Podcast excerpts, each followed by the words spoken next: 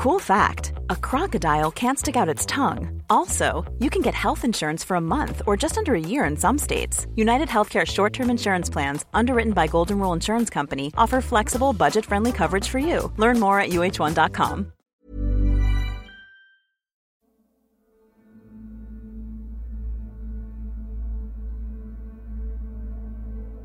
Pamana ni Lolo Felix.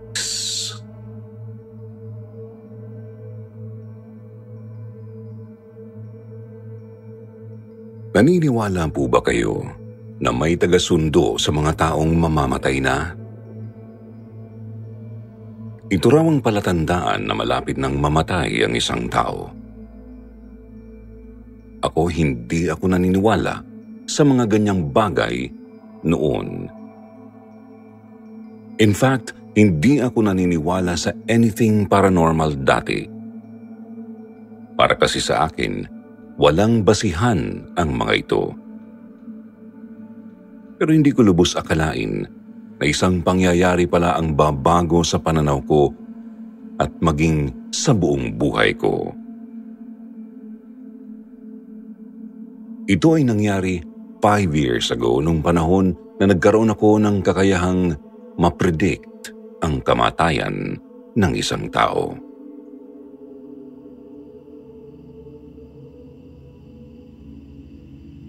Magandang araw Sir Jupiter at sa mga listeners ng Sitio Bangungot. Itago niyo na lang po ako sa pangalang Trisha, 30 years old, taga Mandaluyong. Isa po akong nurse at nagtatrabaho sa isang kilalang ospital na hindi ko na lang papangalanan dahil wala naman itong kinalaman sa kwentong isishare ko sa inyo. Dati po kasi ay sa isang home for the aged ako nagtatrabaho. Hindi kalakihan ang sweldo ko doon kaya naman nagtataka ang parents ko kung bakit ayokong umalis doon. Ilang beses na rin akong in-encourage ng auntie ko sa US na doon na lang magtrabaho. Mas malaki naman kasi talaga ang sahod ng mga nurses sa ibang bansa. Willing si auntie na ipetisyon ako dahil gusto niyang magkaroon ako ng mas magandang buhay. Pero hindi ko tinanggap ang offer niya. Nagtataka nga ang mga kaibigan ko sa akin. Kung ang iba ay nagkakandara pang makapagtrabaho sa ibang bansa, ito naman ako't ilang beses nang pinapalagpas ang pagkakataon na yun. Hindi naman sa patriotic ako, Sir Jupiter. Ayoko lang talagang umalis ng bansa. Mas gusto ko na malapit ako sa pamilya at mga kaibigan ko. Tsaka hindi ako mayaman. Hindi rin naman ako naghihirap financially. At higit sa lahat, malapit po talaga ang loob ko sa pinagtatrabahuhang Home for the Aged. Close po kasi ako sa lolo't lola ko, kaya may emotional connection talaga ako sa mga matatanda. Isa ako sa mga nag-alaga kina lolo't lola bago sila namatay. Mula pagkabata ay ramdam ko ang pagmamahal nila sa akin. Kaya naman sobra akong naapektuhan ng pagkawala nila. Pero nung nagtrabaho ako sa home for the aged, pakiramdam ko ay kasama ko ulit sina lolo't lola. Sobrang saya ko na napagsisilbihan ko ang mga matatanda sa facility. Kahit karamihan sa kanila ay moody, hindi po ako basta-bastang nauubusan ng pasensya. Tsaka sulit naman po ang pagod kapag nakikita ko ang ngiti sa mga labi nila. May mga oras din naman po na nakakausap ko sila ng maayos. At sobrang saya ko po sa mga pagkakataong yun dahil iba po ang wisdom ng mga matatanda. Ramdam na ramdam kong naiintindihan nila ako at ang mga pinagdadaanan ko. Sir Jupiter, napalapit po ako sa bawat matandang inaalagaan namin kaya sa tuwing may isa sa kanila ang namamatay, hindi ko talaga napipigilan ang sarili ko na malungkot. Ito po ang pinaka-challenging part ng trabaho ko kasi napakamigat po talaga sa loob. Pero pinipilit kong hindi maapektuhan ang trabaho ko dahil may iba pang mga patients na kailangang alagaan. At sa lahat po ng pasyente namin, ang pinakatumatak sa akin ay si Lolo Felix. Hindi kagaya sa iba, madalas po ay tahimik lang siya. Hindi siya madalas na nakikihalubilo sa amin. Siyempre dahil likas sa akin ang pagiging malapit sa mga matatanda, ilang beses kong sinubukang mag-reach out sa kanya. Kinakausap ko siya tungkol sa kung ano-anong bagay. Minsan nga, puro nonsense na lang ang itinatanong ko sa kanya. Gusto ko lang talaga na maging komportable siya sa akin. Sabi kasi sa akin ng mga older nurses, matagal na raw na walang pamilyang dumadalaw kay Lolo Felix. Mula raw nung ipinasok siya ng mga kamag-anak sa facility, hindi na raw siya dinalaw kahit minsan. Nagpapadala na lang daw ng pera kaya naawa po ako sa kanya. Baka kaya siya hindi nagsasalita ay dahil malungkot siya. Kaya naman po sobrang saya ko nung kinausap na niya ako. Tipid siya kung magsalita at halos wala naman akong nakuhang detalyadong sagot sa mga tanong ko sa kanya. Pero ayos lang. Progress pa rin yun sa akin kasi kahit papaano, nakakausap ko na siya.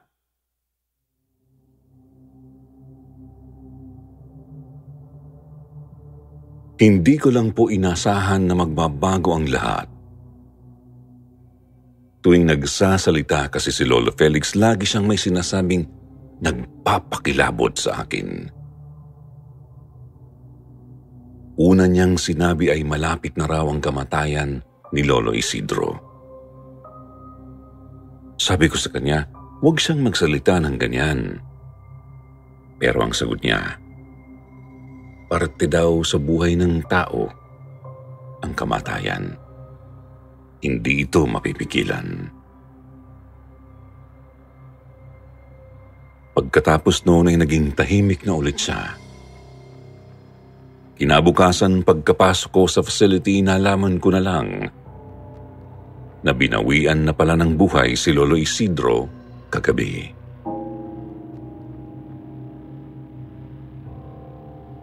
Natagpuan itong walang buhay sa loob ng kwarto nito. Marami sa amin ang nalungkot dahil kilala si Lolo Isidro sa pagiging mabait. Nakikinig din siya sa mga hinaing namin at napakarami ng baong words of wisdom. Pero nung oras na yun, hindi ko napigilang isipin ang sinabi ni Lolo Felix. Para kasing nahulaan niya ang pagkamatay ni Lolo Isidro. Pero inisip ko na lang na baka coincidence lang. Imposible naman kasing may makahula sa kamatayan ng isang tao. Ngunit muli pong nasundan ang panghuhula ni Lolo Felix nang minsan niyang sinabi sa kasama kong nurse na mamamatay raw ang nasa kabilang kwarto niya. At kinabukasan nga po, nangyari ang kanyang sinabi. Nang maabutan ring walang buhay sa loob ng kwarto, si Lola Fedelina.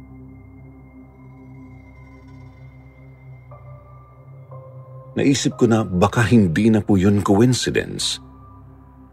Baka may something talaga si Lolo Felix na nagiging dahilan upang mapredict niya ang kamatayan ng isang tao.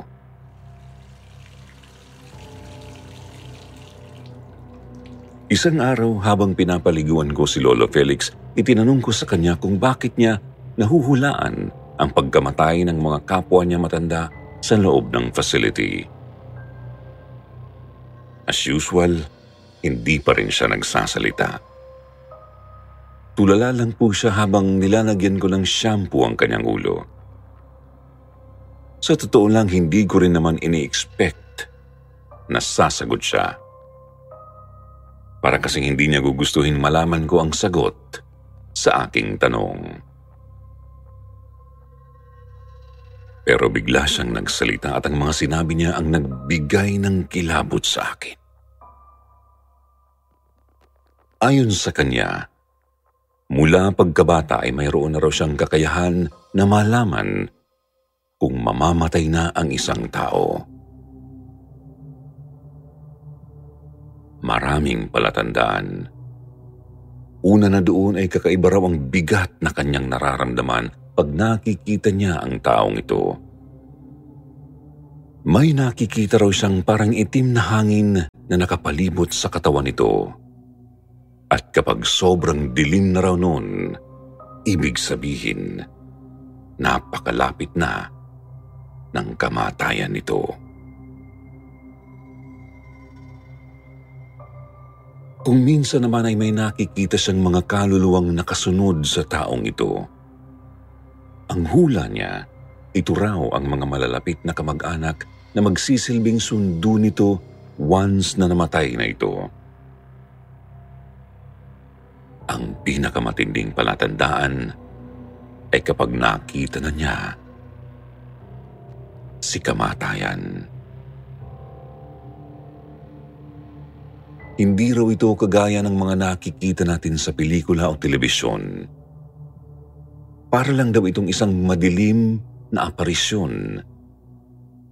Isang anino, pero kapag nakita mo na siya, malalaman at mararamdaman mo kaagad na siya si kamatayan. Hindi ko lubos na mapaniwalaan ang mga sinasabi niya. Sa totoo lang, Sir Jupiter, hindi ko masyadong binigyan ng pansin ang mga sinabi niya noon. Marami kasi sa mga matatanda sa facility namin ang ulyanin na at kung ano-ano na lang ang sinasabi. Pero nakuha ang atensyon ko nang sabihin niyang matagal na raw niyang napapansin ang isang madilim na hangin na nakapaligid kay Nurse Angie. Mag-iisang linggo na raw yun at habang tumatagal, padilim raw ng padilim ang hanging nakapaligid dito. Hindi ako nakapagsalita. Pero aaminin ko, may parte ng isip ko na naniniwala na sa kanya. Sasabihin ko sana kay Nurse Angie ang tungkol sa sinabi ni Lolo Felix. Pero naisip ko na baka matakot lang siya. Worse, baka nga magalit pa siya sa akin. Kaya nagdasal na lang ako na sana'y mali si Lolo Felix. Tsaka wala naman talagang basihan ang sinasabi niya.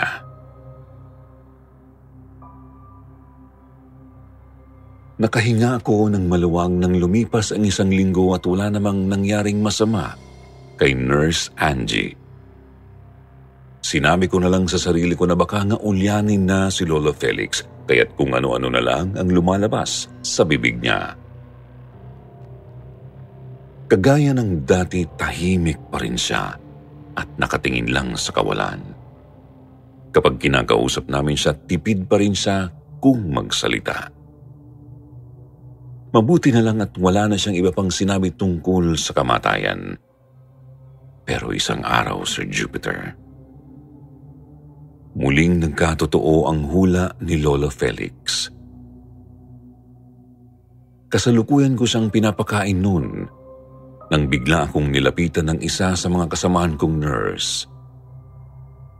Sinabi niya sa akin na nabangga raw sa isang truck ang motor na sinasakyan ni Nurse Angie papasok sa trabaho.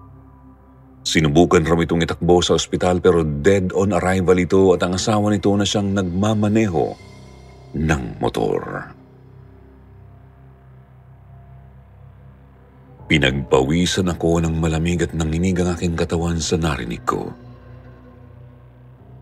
Kasabay noon ay napalingon ako kay Lolo Felix na walang mababasang ekspresyon sa mukha.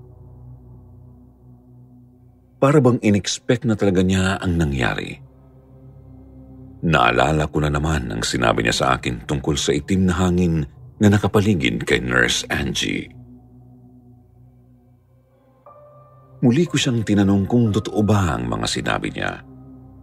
Ang sagot naman niya, may mga bagay raw sa mundo natin na mahirap ipaliwanag. May mga bagay na hindi kayang abutin ng siyensya. Pero totoo raw na nangyayari ang mga ito. Hindi naman daw niya ako pipiliting maniwala sa kanya pero isinusumpa niya na nagsasabi talaga siya ng totoo. Hinamon ko sa kanya na patunayan niya ang sinasabi niya sa akin.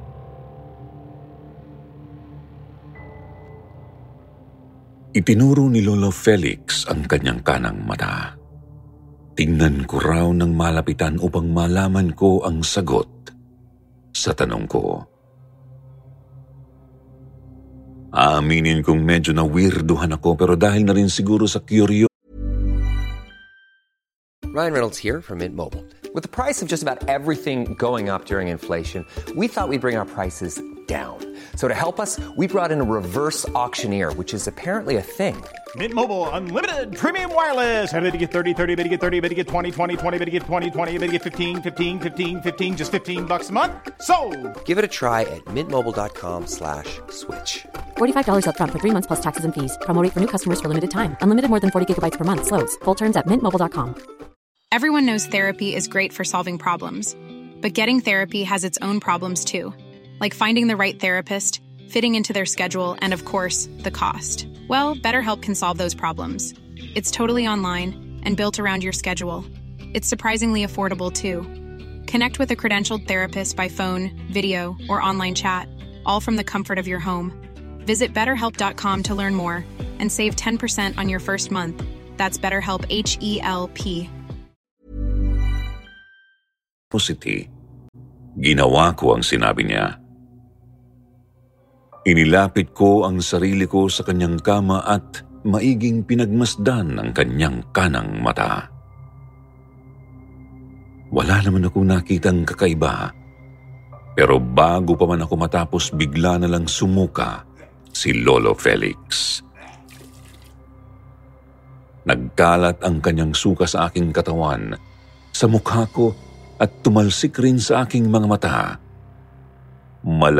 Malagkit na malagkit po ito. May kasama pang plema. Hindi naman ako nandiri dahil sanay na ako sa mga ganitong pangyayari sa trabaho ko. Pero nagulat lang ako kasi masyado akong focused noon sa pagtingin sa mata niya. Napansin ng kasamahan kong nurse ang nangyari. Kaya sinabi niyang siya na raw ang magpapakain kay Lolo Felix para makapaglinis na ako. Sir Jupiter, para sa akin ay wala lang ang pangyayaring yun. Ang hindi ko po in-expect, ang simpleng experience na yun pala ang magpapabago sa takbo ng buhay ko. Napansin ko na parang nanlalabo ang paningin ko at sumakit ang ulo ko. Kaya naman po umuwi na lang ako para magpahinga. Hindi rin ako nakapasok sa trabaho kinabukasan dahil masama pa rin ang aking pakiramdam. Medyo blurry rin ang vision ko noon kaya naman sabi ko sa sarili ko, pag hindi pa rin bumuti ang kalagayan ko bukas, magpapatingin na ako sa doktor. Pero parang milagro po na bumalik sa normalang pakiramdam ko kinabukasan. Malakas at masigla na ulit ako. Malinaw na malinaw na rin ang aking paningin. Ang akala ko nga ay okay na ang lahat. Yun pala. Nagsisimula pa lang ang aking kalbaryo.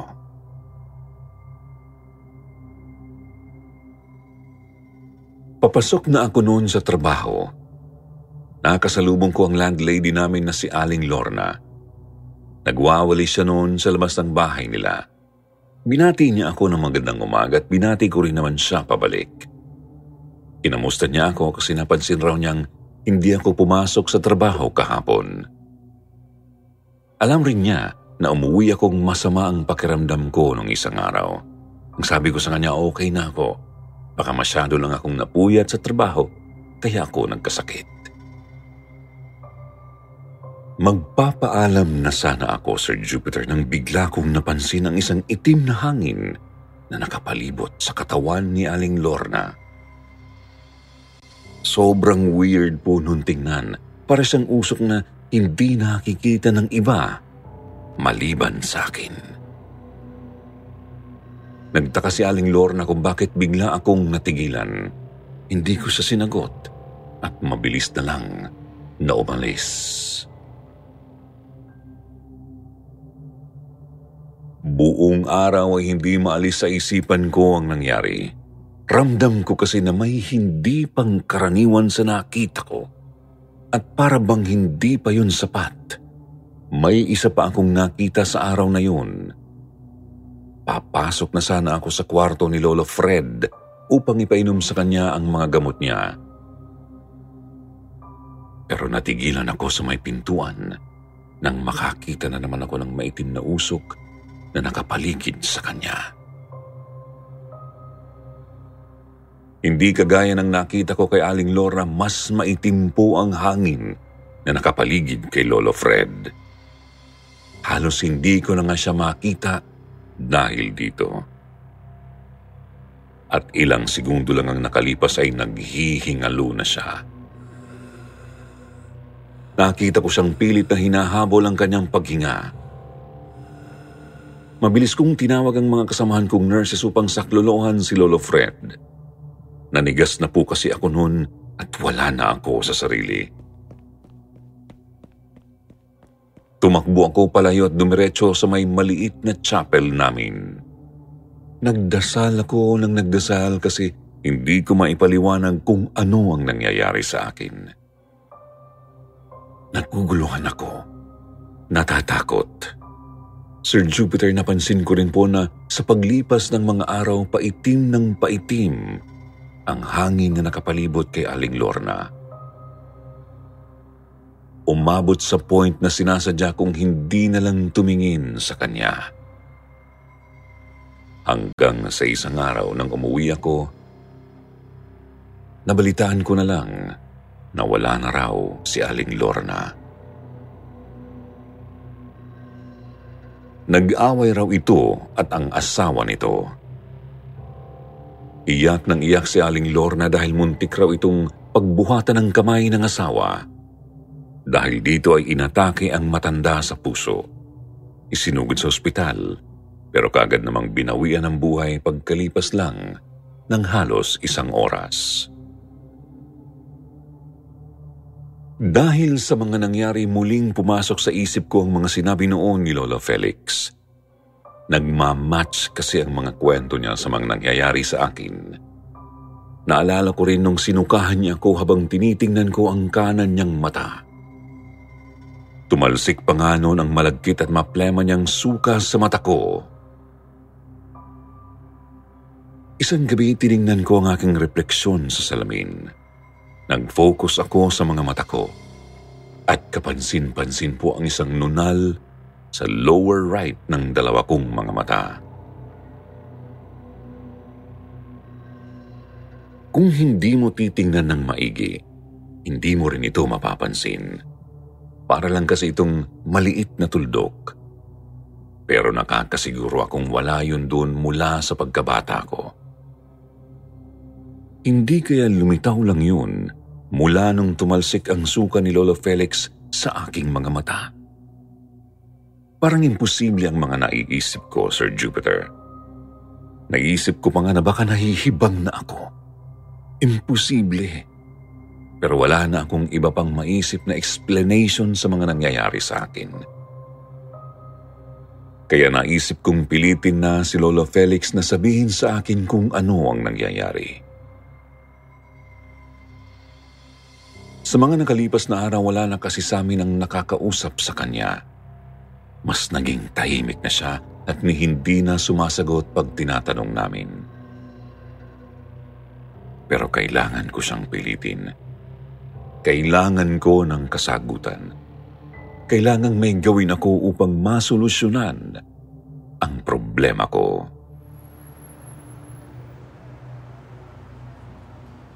Habang papasok sa trabaho, iniisip ko kung ano ang gagawin ko upang makakuha ako ng sagot mula kay Lolo Felix.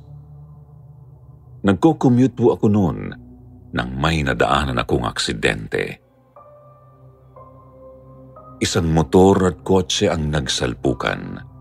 Duguan ang driver ng motor, halatang wala ng buhay. Napakaraming tao ang naroon may pulisya at ambulansya. Pero sa gitna ng lahat ng gulo, hindi nakaligtas sa paningin ko ang isang malaking bulto na kulay itim. Nakatayo ito malapit sa driver ng motor. Para lang itong aparisyon na hindi nakikita ng iba. Kinabahan ako nang ma-realize ko kung sino ang nakita ko. Tumalikod ako at napasign of the cross. Tama pala talaga si Lolo Felix. Mararamdaman at malalaman mo talaga pagkarap mo si kamatayan. Hanggang ngayon ay tumataas pa rin ang balahibo ko pag naaalala ko ang pangyayaring yun. Pagkarating ko sa trabaho, agad kong hinanap si Lolo Felix. Ayokong magsayang ng oras. Gusto ko agad siyang makausap. Dumiretso ako sa kwarto niya pero wala siya doon. Nagpaikot-ikot ako sa facility pero wala talaga siya. Hanggang sa sinabi ng isang nurse ang balitang gumulantang sa akin. Binawian na raw ng buhay si Lolo Felix kagabi.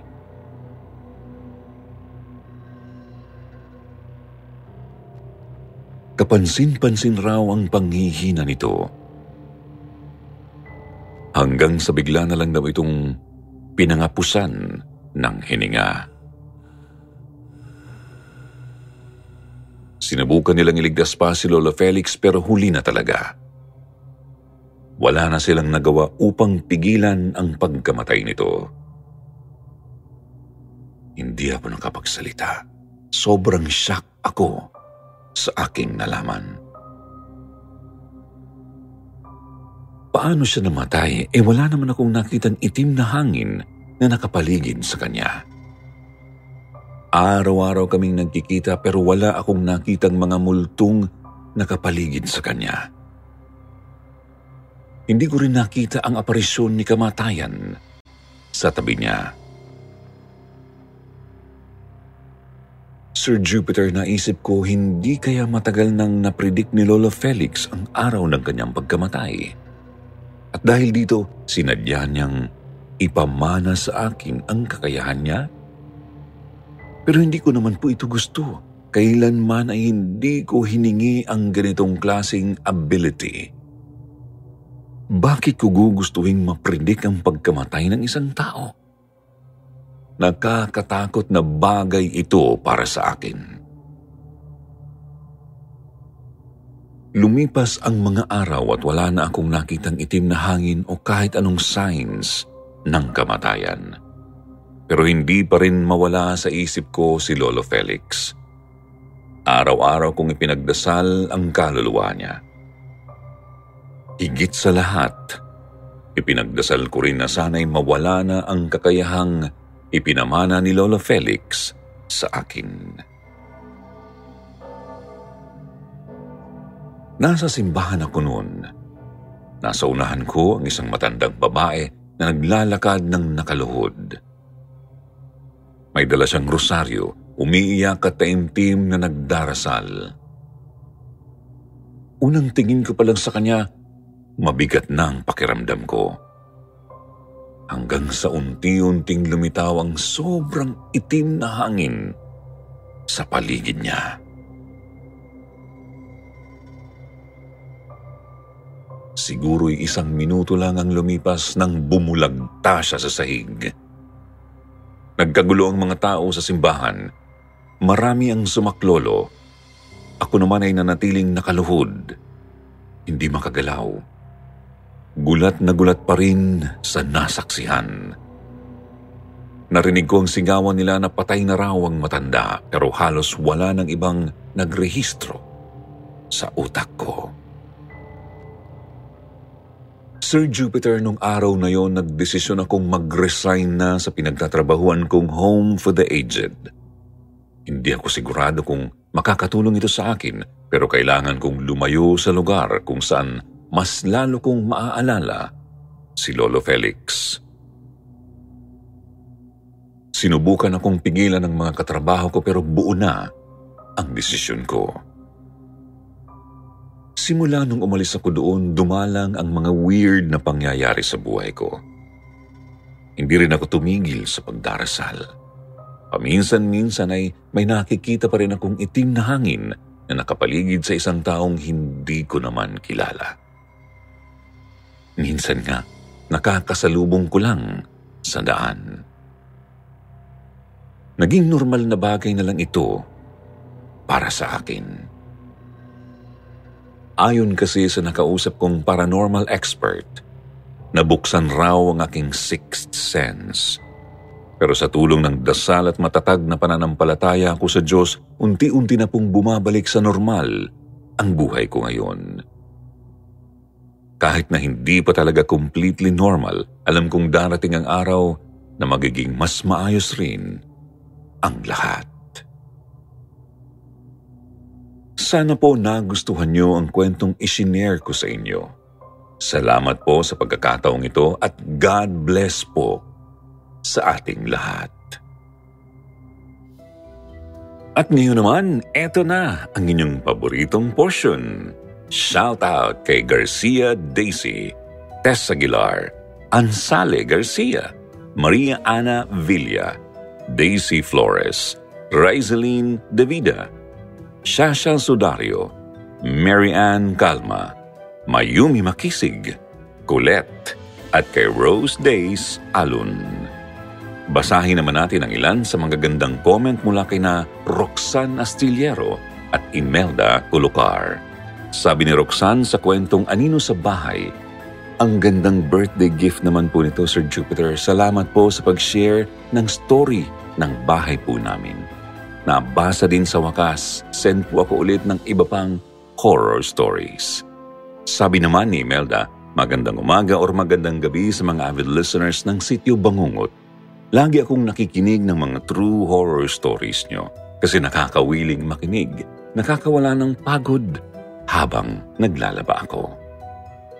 Sa mga hindi po nabati at nabanggit, sa susunod na lang po Huwag niyo pong kalimutang mag-reply sa ating shoutout box na nasa comment section para ma-shoutout ang pangalan niyo. Muli po mula sa bumubuo ng Sityo Bangungot. Ito po ang inyong lingkod, Jupiter. Nagpapasalamat.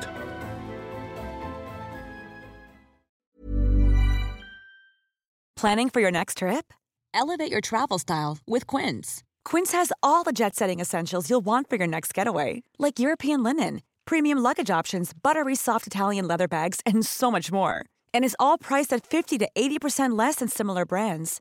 Plus, Quince only works with factories that use safe and ethical manufacturing practices.